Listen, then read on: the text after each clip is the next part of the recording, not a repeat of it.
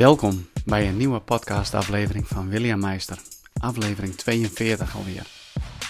In deze aflevering gaan we stilstaan bij onze mindset en de kracht van onze levensverhalen. Afgelopen vrijdag heb ik mee mogen werken samen met de Puurst Ondernemersacademie aan het live event voor ondernemers Master Your Mindset. Hoe belangrijk is het om een goede mindset te hebben om een onderneming op te bouwen? Hoe belangrijk is het om een goede mindset te hebben als jij je dromen wilt gaan realiseren? We hebben allemaal te maken met omstandigheden van het leven. We hebben allemaal wel eens te maken met tegenslag. En de manier waarop jij reageert op die omstandigheden, dat is alles bepalend of jij wel of niet jouw succes gaat behalen in jouw onderneming en in jouw leven. Aan de hand van mijn eigen verhaal, mijn hele levensverhaal en alle dingen die ik heb meegemaakt en ik deel ook zeg maar alle mega dieptepunten die ik in mijn leven heb meegemaakt, vertel ik ook hoe ik er weer uitgekomen ben en hoe belangrijk in mijn leven dromen zijn geweest. Hoe zij voor mij zeg maar als brandstof van het leven hebben gewerkt om mezelf staande te houden in het leven. En ik hoop dat mijn verhaal jou mag inspireren om nog eens een keer goed naar jouw eigen levensverhaal te kijken en om deze eventueel om te buigen in een verhaal van kracht. Dan gaan we nu luisteren naar mijn verhaal tijdens Master Your Mindset Events. Oké, nou ja, William Meister. Ik heb eronder gezet dromenjager en drakendoder. Ja, dat is een hele bijzondere titel, maar ik, eh, ik hoop dat het in de, eh, de loop van mijn verhaal wel duidelijk gaat worden over hoe en wat. Ik heb echt wel getwijfeld van, ga ik dit doen op deze manier of niet? En Annemieke stimuleerde mij van, nou doe nou maar gewoon wel. En we kiezen voor de kwetsbaarheid en gewoon wel onze verhaal te vertellen. En ik hoop gewoon voor jullie dat er een aantal dingen tussen zitten die je opvalt als het gaat over mindset. En ook altijd dat we een keuze hebben. Um, het is inderdaad niet zo dat het van de een op andere moment dat je uh, altijd maar een positieve mindset hebt. Zoals we net al konden horen, wat jullie aangaven over wat is nou mindset, waar denk je dan aan? Nou, er komen hele positieve dingen uit, er komen wat mindere dingen uit. Maar um, we hebben allemaal, zoals we hier nu zijn vanochtend, hebben wij allemaal een bepaalde mindset. En het kan soms per dag verschillen, het kan per week verschillen, het kan per fase verschillen in je leven. Maar zoals we hier zijn, hebben wij dus gewoon een mindset. En die mindset bepaalt heel erg vaak van hoe reageer je op je omstandigheden, hoe reageer je op de mensen om je heen. Waar kies je voor? Waar kom je uiteindelijk uh, terecht? Voor mij in mijn leven op een of andere manier heeft er één ding uh, ingezeten, is dat ik altijd een figuur ben geweest die mijn hart volgt. Dus vandaar ook de titel Dromenjager. Ik ben iemand, als ik een bepaalde droom krijg, dan ga ik daar gewoon voor. Uh, no matter what. Dus het maakt mij dan ook niet uit wat me dat kost. Um, het is soms niet altijd even handig, maar ik ga er wel gewoon voor. En uh, ik ben getrouwd. Eh, afgelopen augustus, waar ik heel trots op ben, was ik 25 jaar uh, getrouwd met mijn vrouw Karin. We hebben samen vier kinderen. Ik ben 45, uh, by the way. En ja, ik was er heel vroeg bij. Ik had gelijk heel veel geluk in mijn leven dat ik de juiste vrouw tegenkwam.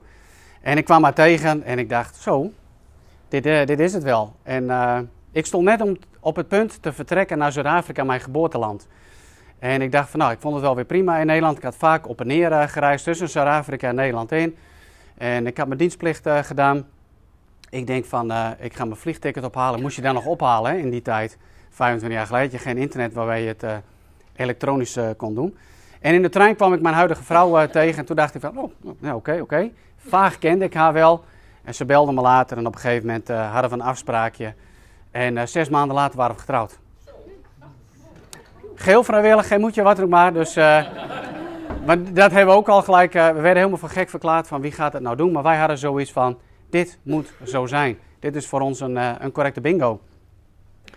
En ja, en nog steeds. En we zijn gezegend met vier prachtige mooie kinderen. En ja, alleen Alleen daarom uh, kan ik zeggen van, weet je, ik ben gewoon al super succesvol. Ik heb dan misschien geen miljoen op de bank, maar ik heb iets wat zo ongelooflijk waardevol is. En ja, dat is, dat is mijn gezin. En, en dat ik hier überhaupt uh, mag staan. Ja, rijker dan dat kan het eigenlijk gewoon niet, in mijn ogen. maar dat betekent niet dat ik geen andere dromen heb. Zoals ik al zei, ik kom uit uh, Zuid-Afrika, daar ben ik geboren. Uh, maar het grootste gedeelte van mijn leven heb ik in Nederland gewoond.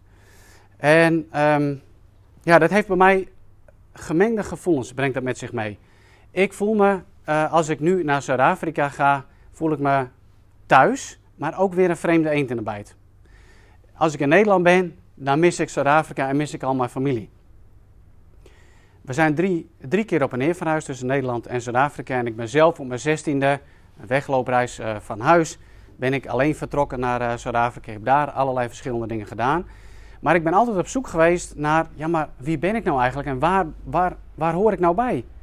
Ben ik nou een Zuid-Afrikaan? Ben ik nou een Nederlander? Uh, mijn vader was een Nederlander en mijn moeder komt uit het voormalige Rhodesië, het huidige Zimbabwe. Ik werd Engelstalig opgevoed. Ik kwam mijn Nederlands, sprak de taal ook helemaal niet. Het was eigenlijk best wel heel erg verwarrend voor mij om een weg te vinden, om, om, iets van identiteit te vinden. En zeker van, ja, bij welke cultuur hoor ik nou eigenlijk? En uiteindelijk, ja, um, heb ik gekozen om ook in Nederland uh, te blijven. Nou, getrouwd uh, enzovoort. Maar ik heb nog steeds zeg maar, dat gevoel dat er iets mist in mijn hart. Dat het nog niet helemaal compleet is, omdat ik niet zeg maar, bij mijn eigen familie kan zijn. Dat ik niet in het land kan zijn waar ik geboren ben. Waar ik als ik nou, aankom vliegen en ik zie zeg maar, de, de rode, het, rode grond. Hè, de rode modder heb je in, in Afrika. Dan denk ik, oh yes, weet je, this is home. En dan voel ik me helemaal jippie zeg maar. Ja, en dat, dat mis ik nu best wel. En zeker inderdaad, Annemieke had het net over eikels, heel erg jammer. Dan beginnen die eikels te komen en de blaadjes gaan verkleuren. En dan denk ik, oh man, daar gaan we weer. Weet je, die lange donkere periode. Maar ja, ook dat is misschien wel een kwestie van mindset. Van hoe laat ik het mij uh, beïnvloeden.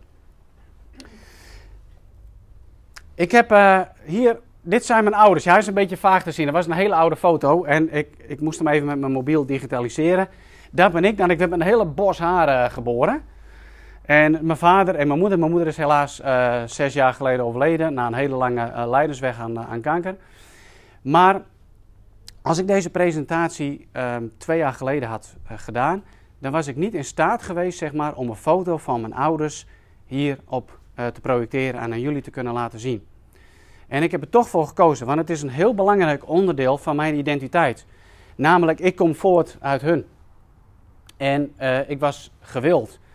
Het is alleen de, de, uh, de periode daarna is het niet helemaal zo gegaan zoals ik achteraf terugkijk. Nou, dat had zo gemoeten. Dat was best wel heel erg pittig. Dat is zeg maar dat zielige verhaal waar uh, Annemiek het, het over had. En hier zit gelijk zeg maar al een hele belangrijke factor in als het gaat om een succesvolle mindset hebben in het leven. Hoe ben je in staat om terug te kijken op je verleden? Hoe ben je nou in staat om terug te kijken op je verleden?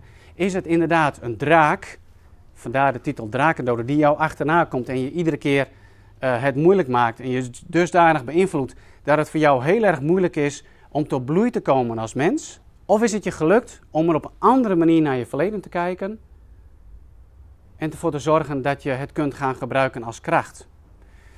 Jarenlang is het mij niet gelukt om naar mijn leven te kijken als zijnde dat is een kracht. Ik vond het verschrikkelijk. Er waren positieve dingen, dat waren de avonturen en de reizen door Afrika heen, mijn familie en noem het maar op. Maar de manier waarop mijn ouders met mij omgingen, dus het ging eigenlijk niet zoals het moest. En dat heeft mij enorm beschadigd als, als uh, jongen. Uh, dat heeft heel veel invloed gehad, zeg maar, op het uh, volwassen worden. Maar een van die dingen is, het is me ergens een keer gelukt om terug te kijken naar het verleden niet meer met het gevoel van boosheid, van haat, van het gal hier in mijn pens dat je dan uh, voelt. Maar uh, met compassie en ontferming naar mijn ouders te kijken, rekening te houden met hun verhaal. En toen kwam er een bepaalde mindshift, zeg maar, in mijn denken.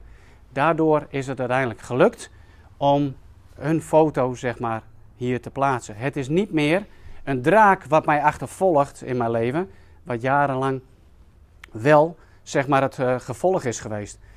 Want juist daardoor heb ik mij, nou, als we het over mindset hebben, vaak opgesteld zeg maar als zijnde een slachtoffer. Er is mij onrecht aangedaan, er is mij pijn aangedaan, dus ik ben een slachtoffer.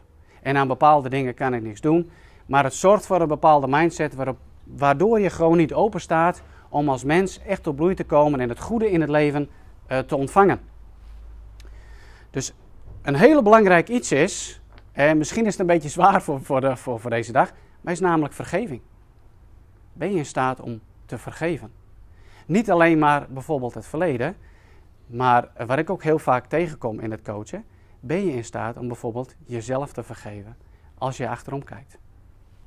Ik zei het net al, uh, mijn jeugd ging niet echt uh, helemaal goed. Op een gegeven moment werd uh, mijn moeder die werd heel erg ziek. Op het moment dat ik 12 was, kreeg ze kanker.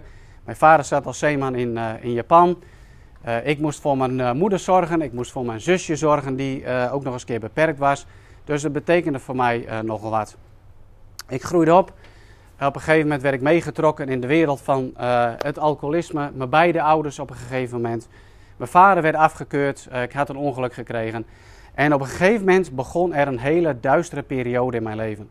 En het werd ontzettend donker. En het interesseerde me eigenlijk helemaal niks of ik leefde of dat ik niet leefde. Eigenlijk verlangde ik erna om niet meer te leven. Want de ellende was allemaal zo groot, het werd me soms wel eens uh, te veel. En dan misdroeg ik me dan uh, gigantisch. Bijvoorbeeld, ik had een brommetje en uh, zo'n opgevoerde brommer. Maar niemand durfde bij mij achterop te zitten, want bij kruispunten stopte ik niet. Daar ging ik gewoon in volle vaart overheen. Ah, het gaf mij een adrenalinekick.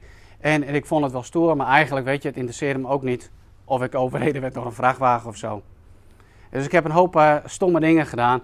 En die periode in mijn leven is, uh, ja, een hele donkere periode geweest.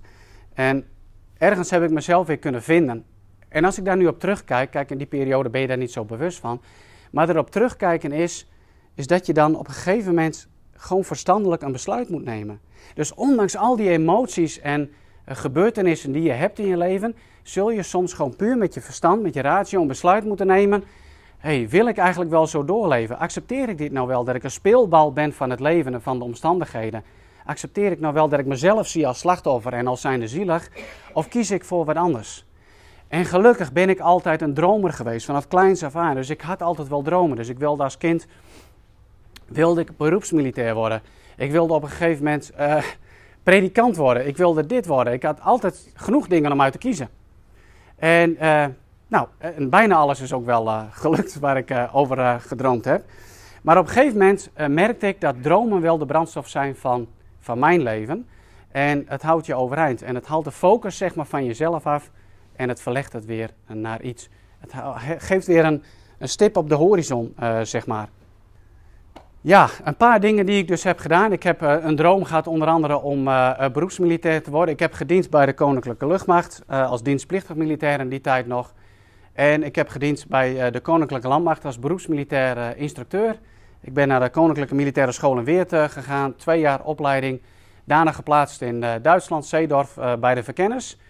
En het is een hele pittige periode geweest, maar het heeft me wel enorm gevormd. Hier zie je me nog in het oude politieuniform uh, dat er was. Ik kwam net uit het leger. En ik kreeg iedere keer de opmerking van... Uh, William, je, je zit niet bij de Gestapo. Uh, wij zijn een sociale politie. Maar mijn referentiekader was natuurlijk Defensie. Ik zat bij zo'n speciale eenheid, zeg maar. Dus dat was allemaal heel erg strak. Geen emoties, niks sociaal gedoe allemaal. En, dus dat was wel even winnen. Dus dat was wel even afkicken. En ook had ik heel veel vrienden bij de Zuid-Afrikaanse politie... waar ik bijna bij had gezeten. Dus dat is een hele andere wereld. En op een gegeven moment kwam ik dus bij de landmacht uh, terecht. En deze foto, ja, hier zie ik er eigenlijk helemaal niet uit. Hadden we twee weken uh, hadden we gevechtstraining gehad bij de korps uh, commandotroepen. En ik zou je vertellen, ik ben er nooit zo stuk geweest in mijn hele leven. Ik was echt op een gegeven moment legaal zielig. Als er een certificaat voor zieligheid kon uitgereikt worden, geloof me, dan, was ik, dan had ik die gekregen. Ik had op een gegeven moment geen vel meer op mijn tenen en alles wat los zat, dat sneden ze gewoon af en een spray erop en dan was het maar weer doorlopen. Maar één ding heb ik daar wel geleerd. Hoe ongelooflijk diep wij als mensen kunnen gaan. Dus wat de omstandigheid ook is, en voor mij was dat dan fysiek en dan maar doorzetten en niet slapen en maar lopen en maar lopen en hindernisbaan na hindernisbaan. En uh, is dat uiteindelijk je geest bepaalt of je opgeeft of niet. En eigenlijk helemaal niet je lijf. We geven vaak toe, we luisteren naar de signalen en die interpreteren we. En dan is het maar net wat voor mindset heb je, of je luistert uh, naar die signalen die je krijgt. Dus daar heb ik eigenlijk mezelf op een hele andere manier leren kennen. Echt dat je ontzettend uh, diep gaat en hoe je zeg maar ook weer met een verstandelijk besluit uh, je blik op oneindig zet, maar wel met een gericht doel van dit wil ik halen en want. En dan kom je in verbinding zeg maar, met je intrinsieke motivatie. Ik werd uitgezonden naar voormalig Joegoslavië, naar Bosnië. Ik kwam in een best wel ja, arm gebied van, van Bosnië terecht. En die periode is, heeft ontzettend veel indruk op mij gemaakt. En het heeft ook wel gezorgd voor bepaalde littekens op mijn ziel, om maar zo te zeggen. Ik ben mijn allerbeste vriend ben ik verloren, een pelotonsgenoot. dat heeft er zo ontzettend ingehaakt bij mij. En ik kon die verdriet gewoon niet kwijt. Je zit in een wereld waar geen ruimte is, zeg maar, om je emoties te laten zien. Althans, daar kozen we allemaal voor. En we dachten van elkaar, we moeten onszelf maar gewoon groot houden. Want ja, dat hoort toch eigenlijk niet zo, je emoties laten zien en kwetsbaar opstellen. Dus dat heeft ontzettend lang gesudderd, zeg maar, uh, in mijn binnenste. Maar ook om gewoon te zien uh, en te ervaren wat de mens elkaar daar bijvoorbeeld heeft aangedaan. Dat is, ik, ik, ben vrij gevoelig, zeg maar, prikkelgevoelig. Dus alles wat ik daar meemaakte en de stress, uh, het, het, het, manoeuvreren tussen al die mijnen die er lagen, het verantwoordelijk zijn voor je manschappen en, nou, weet je, best wel hele spannende dingen meegemaakt. Dat je denkt van, nou, dit is maar goed afgelopen. Voor mij dan, en voor sommigen helaas niet. Maar ook daarin heeft het me weer laten zien van uiteindelijk is het hoe reageer ik en waar kies ik voor om te reageren op die omstandigheden. Maar ook zeg maar in de jaren daarna. En het is helemaal niet zo van William, goh, wat, wat, wat ben je dan stoer of hard of wat dan ook maar. Ik heb zeg maar uiteindelijk ook gewoon hulpverlening moeten zoeken om al die ervaringen te verwerken. Dus als we het hebben over de weg naar succes, een succesvol leven of een succesvolle onderneming, weet je, in je eentje, wat kunnen, wat kunnen we nou als mens gewoon alleen? En als wij uh, samenkomen als mensen en we hebben die integratie en die verbinding onder elkaar, kijk dan eens naar al het mooie in de wereld dat we met elkaar als mens hebben neergezet. En we hebben elkaar gewoon uh, nodig.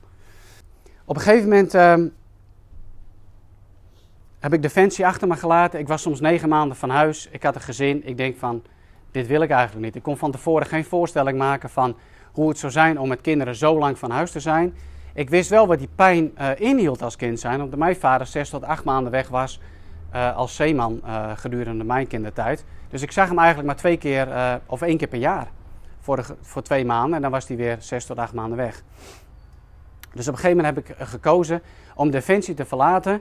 Dus je moet je dan voorstellen, je hebt een vaste baan, je woont met je gezin in het buitenland, uh, je hebt een defensiewoning, alles is gewoon geregeld. Ik kom tot aan mijn pensioen blijven.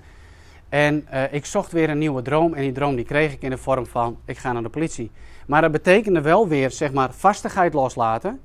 Vastigheid waar we soms zo aan gebonden kunnen zijn en wat ons zo kan remmen om, zeg maar, juist het nieuwe en het succes te ontvangen waar we misschien wel naar verlangen. Maar ik durfde het gelukkig los te laten en ik begon weer helemaal opnieuw. Dus ik moest naar de politieschool en weer helemaal vanaf nul beginnen. En mezelf uiteindelijk opgewerkt naar, uh, naar hoofdagent en naar politiebegeleider. Uh, uiteindelijk uh, merkte ik van dat het allemaal niet meer zo soepel verliep van binnen. En kwam ik in een hele donkere zwarte gat terecht. Ik zag eigenlijk helemaal geen uitkomst meer.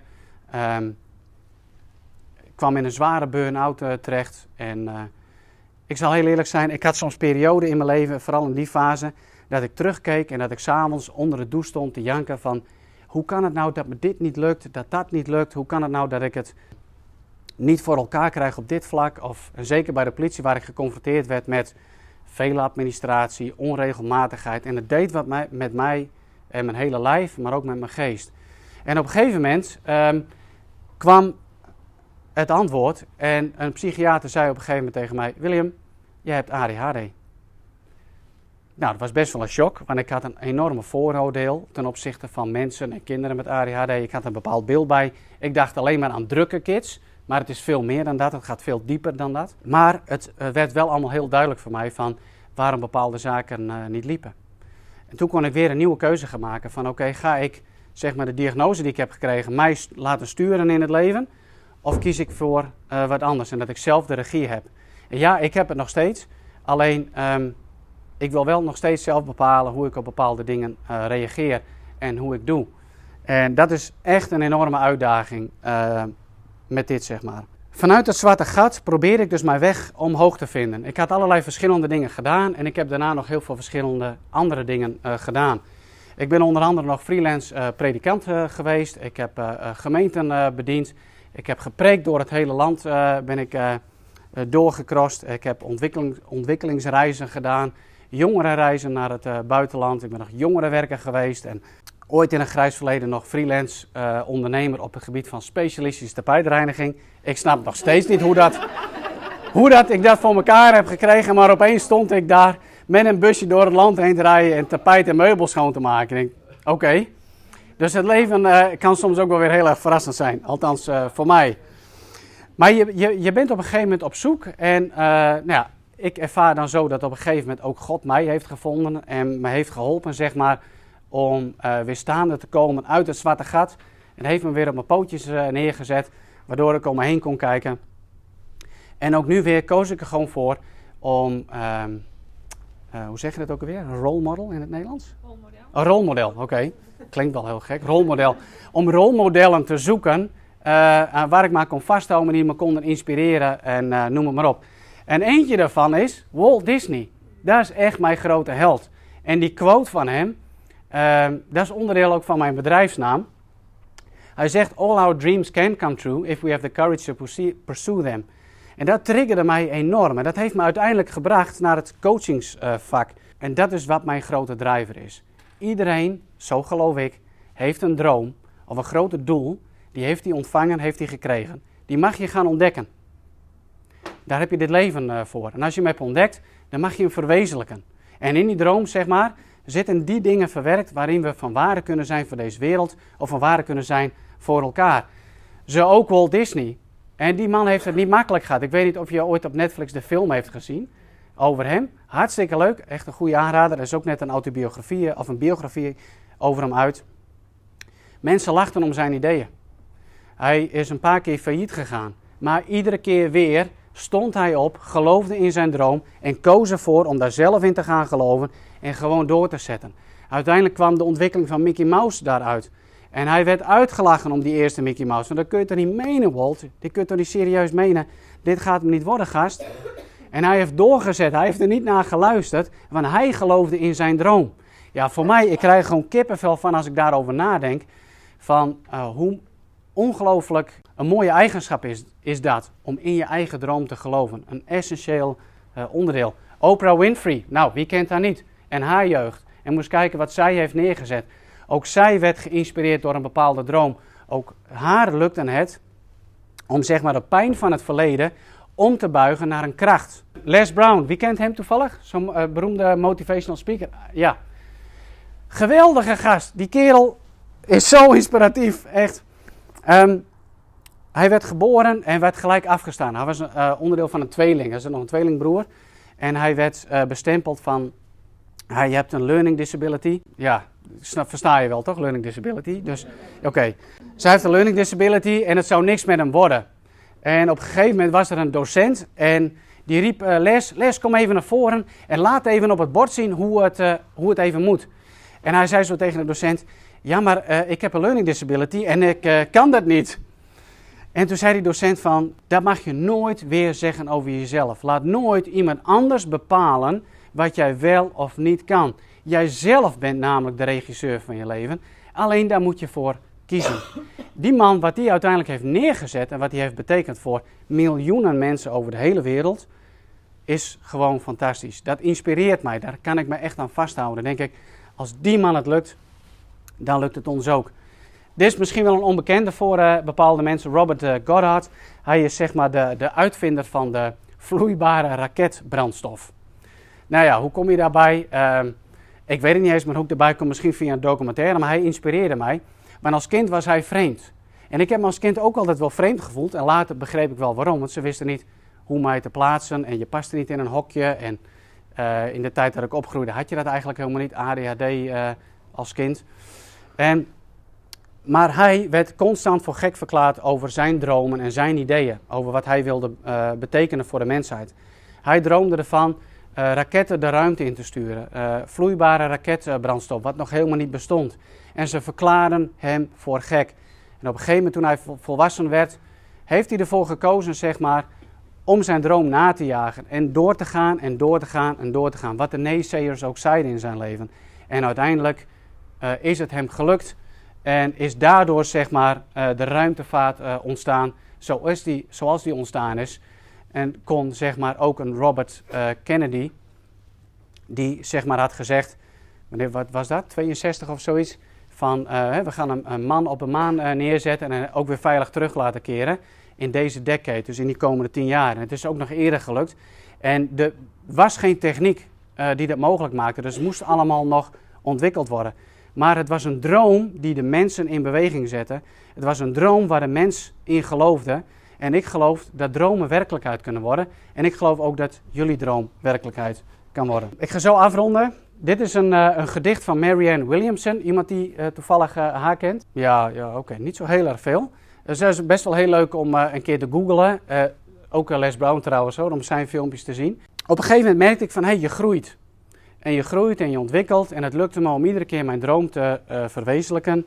De verschillende carrières te beginnen en weer iets nieuws te beginnen. Vervolgens kwam ik dus in het ondernemerschap, bijna zes jaar geleden. En in het ondernemerschap voelde ik me plotseling zo naakt als ik weet niet wat. Ik had altijd uniformen had ik, uh. Ik werd altijd beschermd door een uniform die mij status gaf. Bij Defensie, bij politie. Ik had strepen op mijn schouders die wat betekenden. Dus ik kon binnen Defensie gewoon wat roepen. En dan zaten er andere mensen en die gingen daarnaar luisteren. Heerlijk. Fantastisch. Dan uh, ben ik ook heel lang in het kerkelijke werk uh, traject geweest. En toevallig had ik het met iemand nog even over voordat we begonnen. Ook daarin had ik eigenlijk een soort van onzichtbare uniform aan. Dat als jij predikant bent, ja, dat, dat doet dan weer wat met mensen. En en ik voelde me daar eigenlijk ook wel weer een stukje uh, door beschermd. En op een gegeven moment, als je dat allemaal dus uh, aan de kapstok hangt en je wordt ondernemer, opeens was het, ik verkoop mezelf eigenlijk. Gewoon William, zoals ik, zoals ik ben. En dat vond ik doodeng. Maar mijn hele zoektocht begon nog, ja maar wie ben ik dan? En wat kan ik dan betekenen voor iemand anders? En hoe ga ik mijn diensten en mijn producten omschrijven en noem het maar op. En dat is gewoon een hele lange reis geweest tot aan nu. Waarin Annemieke en ook Pieter zeg maar, een hele belangrijke rol in hebben gespeeld. Om uiteindelijk te komen op de plek waar ik nu sta. En toen ging ik iets anders merken, namelijk dit. Ik zal het even voorlezen als het niet te lezen is. Our deepest fear is not that we are inadequate. Our deepest fear is that we are powerful beyond measure. It is our light, not our darkness, that most frightens us. Dus als ik terugkijk op mijn leven, is het niet zozeer zeg maar, uh, dat de angst zeg maar, voor het verleden en het falen en noem het allemaal maar op, mij nou zo geremd heeft, als ik heel eerlijk ben, is eigenlijk de angst voor wat ik kan zijn, mij het meeste geremd heeft. Dus als je nadenkt over jouw dromen, wat je eigenlijk zou willen bereiken, jij met je onderneming, hoe groot wil je worden, wat wil je betekenen, hoeveel mensen wil je uh, bereiken of noem het maar op. En je denkt er echt over na, wat gebeurt er dan allemaal van binnen? Als je dat plaatje eens een keer helder voor je ziet. Wij zijn allemaal zeg maar in staat om ja, moet ik het zeggen? Om het licht te zijn. Iedereen op zijn eigen manier. Voor de ene is dat een fietsenmaker zijn, voor de andere is dat een drukker te zijn, voor de andere betekent dat ondernemerschap. Maar daarin mogen wij zeg maar het licht zijn. En uh, ik ben wel benieuwd, en naarmate de dag voordat zullen we er ook wel achter komen, in hoeverre remt zeg maar uh, de gedachte over jouw droom, van hoe mooi het kan zijn, in hoeverre remt het jou af. Ik merkte op een gegeven moment, onlangs nog, uh, kon ik een paar aantal hele mooie successen vieren. Maar in de dagen daarvoor, nou, dan hing ik aan de telefoon met Pieter en met Annemiek. Oh man, ik vind het zo spannend en ik vind het zo eng. En, want ja, hier heb ik zo lang over gedroomd. En nu wordt het opeens werkelijkheid. Dat is even een hele andere koek. Nou, en dan moet je ook weer ergens weer een besluit nemen van oké, ik laat me niet gijzelen door mijn emoties. Ik kies ervoor om een stap voorwaarts te zetten en gewoon te gaan en te gaan schijnen. En dat mogen jullie ook, ieder op uh, je eigen manier. Dat was even mijn verhaal. Zijn er, naar aanleiding van, van mijn verhaal, misschien een paar vragen voordat we straks even verder gaan? Omdat de vragen vanuit het publiek um, niet opgepikt werden door mijn microfoon, herhaal ik ze hier even. Hier kreeg ik de vraag wanneer ik met coaching ben begonnen en waarom ik met coaching ben begonnen. Ik ben zo'n vijf jaar geleden met, met het coaching begonnen. Gelijktijdig met het kerkelijke werk kwam ik erachter. Bij Defensie eigenlijk kwam ik erachter dat ik vaak gevraagd werd als vertrouwenspersoon en dat ik uh, graag mensen mocht helpen die, die vastzaten of wat dan ook maar. Ja, dat heeft me uiteindelijk gebracht om ook in de coaching na mijn theologiestudie uh, een coachopleiding te volgen. En dat is langzaam, uh, heeft dat vorm gekregen. Maar het is wel grappig dat je dat nu vraagt, want ik weet nog heel goed op het moment dat ik begon met het ondernemerschap en langzamerhand zeg maar de kerkelijke wereld wat los begon te laten. Want ik vond die combinatie heel erg moeilijk. De zakelijke wereld en de, andere wereld. Toen had ik het met iemand waar ik tegen opkeek, had ik het erover wat ik eigenlijk zou willen doen. Dus dan begin je met ondernemen. En ik zal heel eerlijk zijn, ik wist niks van het hele ondernemerschap. Ik was op mijn 22e dan wel freelance ondernemer geweest, maar dat was gewoon tapijtreinigen. En dat, dat liep eigenlijk niet zo heel erg goed af. En dus ik vertelde mijn droom aan de man van, ik wil heel graag coach worden voor ondernemers. Want juist dat is voor mij een doelgroep wat me trekt, waar ik het mee kan vinden. Waar juist zeg maar zulke mooie processen ontstaan in het ondernemerschap. En ja, ik geloof dat het het beste in mensen naar boven kan halen, maar dan moet je het wel toelaten. En die zei toen tegen mij, ja maar William, dat kun jij helemaal niet. Je bent in mezelf nog niet uh, succesvol, je staat nog maar aan het begin. En wat heb ik toen gedaan? Geluisterd. Ik heb naar hem geluisterd en ik ben naar links gegaan in mijn onderneming. Ik ben naar rechts gegaan. Sommigen van jullie hebben wel gedeelte van dat verhaal meegekregen. Mijn doelgroep uh, honderdduizend keer veranderd. En uiteindelijk kwam ik gewoon weer uit bij het werken met ondernemers. Dus dat is wel een hele reis uh, geweest, uh, zeg maar. Er werd nog een opmerking geplaatst over dat dit een vrij logisch uh, gevolg was van mijn reis. Nee, ja, je groeit daarin. Dus het is, een, het is een traject van, voor mij geweest van vallen en opstaan. En ik heb soms ook niet genoten van dat proces, zeg maar. Daar vond ik het proces, mijn reis op weg naar waar ik naartoe wilde, vond ik, vond ik moeilijk, vond ik lastig. En ja, toen heb ik dus ook gewoon hulp uh, gezocht. En toen zat ik op een gegeven moment, zoveel jaar geleden bij Anamiek, nog aan de Wipstrikkerallee uh, ergens in Zwolle. En uiteindelijk kwam het er gewoon iedere keer weer op neer. Ja, wat laat je toe hier hè? en waar kies je dan uiteindelijk voor? En de reis er naartoe is misschien nog wel belangrijker dan de eindbestemming zelf. Vervolgens kreeg ik de vraag uh, van iemand uit de zaal hoe het voor mijn omgeving uh, is geweest, al die veranderingen en al die avonturen. Ja, nou dat is best wel een uitdaging geweest, want uh, ja, we zijn wel vijf keer verhuisd met de kids. We hebben in het buitenland gewoond voor mijn werk. En voor mijn vrouw betekende dat, ja, oh jee, waar sleept hij ons nou weer naartoe en wat gaat er nou weer gebeuren? En het moest ook allemaal maar gewoon gaan lukken. Dus dat was best wel heftig. En ik kan zeggen van ja, ik heb dan het, echt het geluk gehad uh, dat zij mij altijd heeft gesteund. Dus ik heb nooit de, de, beslissingen genomen zonder haar en dat ik heb gezegd van nou ik ga gewoon maar weg en that's it. Nee, altijd wel zeg maar met haar gedaan. En zij koos ervoor om mij daarin uh, te ondersteunen. Ze heeft je natuurlijk ook als tapijtreiniger meegemaakt. Ja, ze heeft ook als tapijtreiniger meegemaakt, ja. Maar het betekende voor haar ook best wel uh, wat dingen opgeven en verandering van cultuur en omgeving.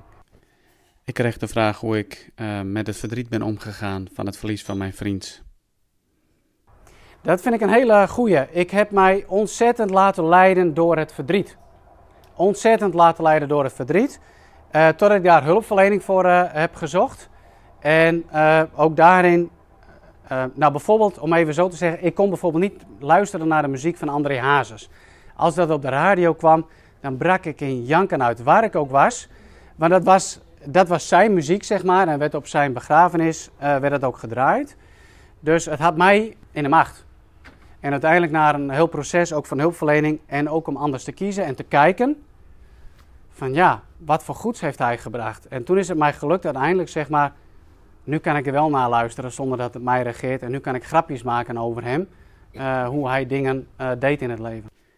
Ik had verteld dat ik juist um, heel veel rolmodellen um, in het leven had. Juist zeg maar om mezelf te laten inspireren om weer uit het donkere gat omhoog uh, te klimmen. De vraag kwam hoe ik dan zeg maar uh, de inspiratie die ik daarvan opdeed omzette naar de praktijk. Mijn dromen heb ik altijd opgeschreven en gedeeld met anderen. En ik merkte dat als je eenmaal zeg maar een droom omarmt waar jij naartoe wilt gaan, en die, die, die gaat zeg maar echt hier zitten en die zakt dan naar je hart, dat je als het ware automatisch ook het gedrag gaat ontwikkelen wat erbij hoort om er te komen. En dat gaat niet in je eentje gaat het lukken, daar heb je gewoon anderen bij nodig. Dus als ik terugkijk is het het omarmen van je droom, een hele belangrijke. En vooral wat zij dus ook altijd deden, is het vertellen van je droom. Dus het delen. Want wat gebeurt er als jij passievol ergens over praat, over een bepaald doel of iets wat jij wil bereiken, is dat er altijd mensen zijn die daardoor mede geïnspireerd raken en met jou mee op reis willen als ondersteuner, zodat jij jouw droom kan bereiken. dit was hem dan. Uh, mijn verhaal plus een aantal vragen vanuit het uh, publiek. Uh, van de Master Your Mindset event van de Puurste Ondernemersacademie. Super blij was ik dat ik daar aan mee mocht werken. En ik heb ook fantastische nieuwe mensen mogen leren kennen. En ook verhalen van andere ondernemers gehoord. En ook hele mooie verhalen gehoord van ja, verhalen van pijn en verdriet vanuit het verleden, wat omgezet is in een verhaal van kracht. En dat zijn verhalen die je weer kunt gebruiken om waarde toe te voegen in het leven van anderen. Ik geniet er altijd enorm van om die verhalen uh, te horen. Um, ja, hey, dit was hem. Ik zou het enorm waarderen om wat van je te horen. Neem even de moeite om mij een mail te sturen naar contact.williammeister.nl als je zoiets hebt van, hey, ik wil ook leren om mijn verhaal om te buigen naar een verhaal van kracht. Neem dan gewoon contact met me op. Dat kan via het contactformulier, uh, via mijn website williammeister.nl. Je kunt me ook gewoon bellen. Mijn contactgegevens staan allemaal wel op mijn website. Je mag me een mail sturen. Voor degenen die reageren, uh, wil ik je heel graag een gratis coaching sessie aanbieden. Half uur tot een drie kwartier via Skype of de telefoon. Ik zou het enorm waarderen om wat van je te horen. Vergeet vooral niet even een recensie achter te laten in de iTunes Store. Of dit verhaal even door te mailen aan iemand anders waarvan jij denkt, hey, die zou er wel wat aan kunnen hebben. Um, dankjewel voor het luisteren en tot de volgende keer.